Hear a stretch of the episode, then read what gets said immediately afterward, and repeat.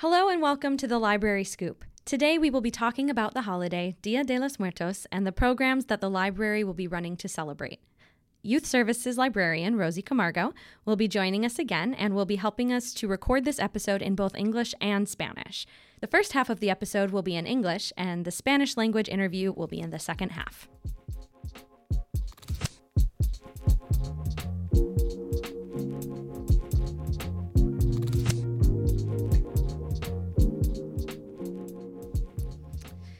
Uh, thanks again for being here, Rosie.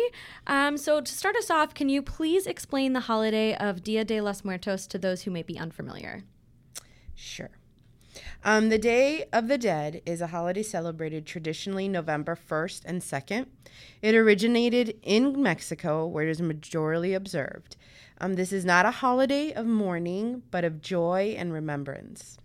What are some traditions and practices that are part of this holiday? It is a time for family and friends to gather together and remember those loved ones that have passed, sharing stories, favorite dishes, and snacks that those loved ones enjoyed. It is a time of music and laughter and dancing. Also, families often build ofrendas or altars, and it includes candles, photos, marigold flowers, papel picado, which is um, cut paper, Decorated sugar skulls are pieces that make up the altar as well. There's this idea of cultural appropriation versus cultural appreciation, and we see that conversation quite a bit around this holiday. Can you please briefly explain the difference between the two and how it applies to Dia de los Muertos? Sure. This day is focused on families gathering together and remembering their loved ones and not attached to the idea of Halloween, these traditions that are carried out during this day are meaningful to the families that are participating. That's why it's done during November 1st and 2nd and not celebrated during Halloween. I would ask that your listeners, if they are interested in really understanding this holiday and its traditions and the culture, to visit the National Museum of Mexican Art in Chicago. There you will be um, you'll be able to see authentic ofrendas and learn firsthand from um, the Mexicans that are working there um, about this specific holiday. You are running a Dia de los Muertos program on November 1st for ages 2 to 6, and then assisting with the program for grades 7 through 12. Can you explain what the programs will entail uh, also, what differences do you find in teaching and celebrating this holiday with younger children versus older children or young adults? The children's program will be teaching little ones how to make an ofrenda with very basic steps. Also, we will be watching some video shorts explaining about the day and the traditions that they follow during this day. Then the children welcome, are welcome to take their ofrendas home and add their family photos to it. For the teens, they will be asked to be making an ofrenda as well, but with more intricate detail and more explained steps. But they also will be watching the same shorts. No matter the age, it is very important to explain and immerse yourself and your little ones to culture and cultural experiences. That is how we learn to respect and appreciate other cultures and their traditions. Do you have any books or movies for any age that could help people learn about Dia de los Muertos? I definitely do. um, some of my favorites are Our Day of the Dead celebration by Ana Aranda, Funny Bones, Posada, and His Day of the Dead Calaveras by Duncan Tunatiu, and Dia de los Muertos by Hannah Elliott. Hola y bienvenidos a Library Scoop. Hoy hablaremos sobre el Día de los Muertos y los programas que la biblioteca llevará a cabo para celebrar.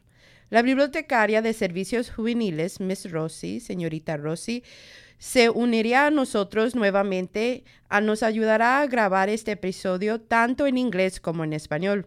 La primera mitad del episodio será en inglés y la entrevista en español será, será en la segunda mitad. Por favor, ¿puedes explicar la festival de Día de los Muertos a aquellos que no saben? Sí, el Día de, Muertos es una festividad que se celebra tradicionalmente los días de noviembre primero y segundo. Se originó en México, donde se observa principalmente pero también en otros lugares, especialmente por personas de ascendencia mexicana en otros lugares. ¿Cuáles son algunas tradiciones y prácticas que son parte de esta festividad? Primero, es una fiesta de celebración alegre y en lugar de duelo. Número dos, implica la reunión de familiares y amigos para recordar a los que han fallecido, compartir historias, golosinas y platos favoritos de esos difuntos. Y número tres, las familias crean ofrendas o altares con caléndulas, fotos de los que pasaron, velas, pan de muerto, papel picado y a veces calaveritas de azúcar. Existe esta idea de apropiación cultural y apreciación cultural. Y vemos bastante en esa conversación con esta festividad. ¿Puede explicar brevemente la diferencia entre los dos y cómo se aplica al Día de los Muertos? Número uno. Este día se trata de recordar y no está asociado con el Día Festival Americano de Halloween.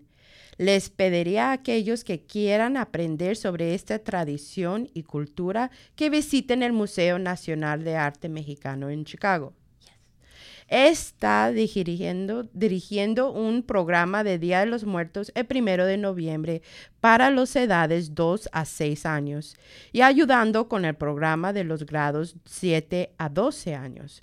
¿Puede explicarnos en qué consisten los programas? Sí. El programa infantil va a tener los niños creando ofrendas con pasos básicos. También estaremos viendo un breve clip de película que explica la festividad. Luego los niños pequeños pueden llevar sus ofrendas a casa y agregar esos alimentos como un foto de su familiar y velas. Los adolescentes recibirán una explicación mucho más detallada de cómo construir su altar y pueden traer una foto de un ser querido para recordar. También verán una película corta que explica la festividad. ¿Qué diferencia se encuentra en la enseñanza y celebración de esta fiesta con los niños más pequeños y los adultos jóvenes? No importa la edad, es muy importante explicar las tradiciones culturales a sus hijos. Es importante enseñar y respetar, apreciar eh, las tradiciones de una cultura diferente. Muchas gracias de nuevo por escuchar el episodio de hoy de Library Scoop. Gracias nuevamente a señorita Rossi por, por hablar con nosotros y por traducir esta entrevista al español. Todos los recursos que Ms. Rossi discutió estarán en nuestra nota de programa a continuación.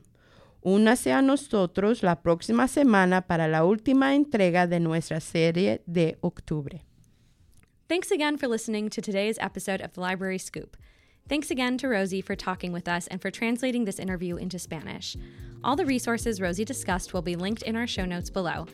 Please join us next week for the last installment in our October series.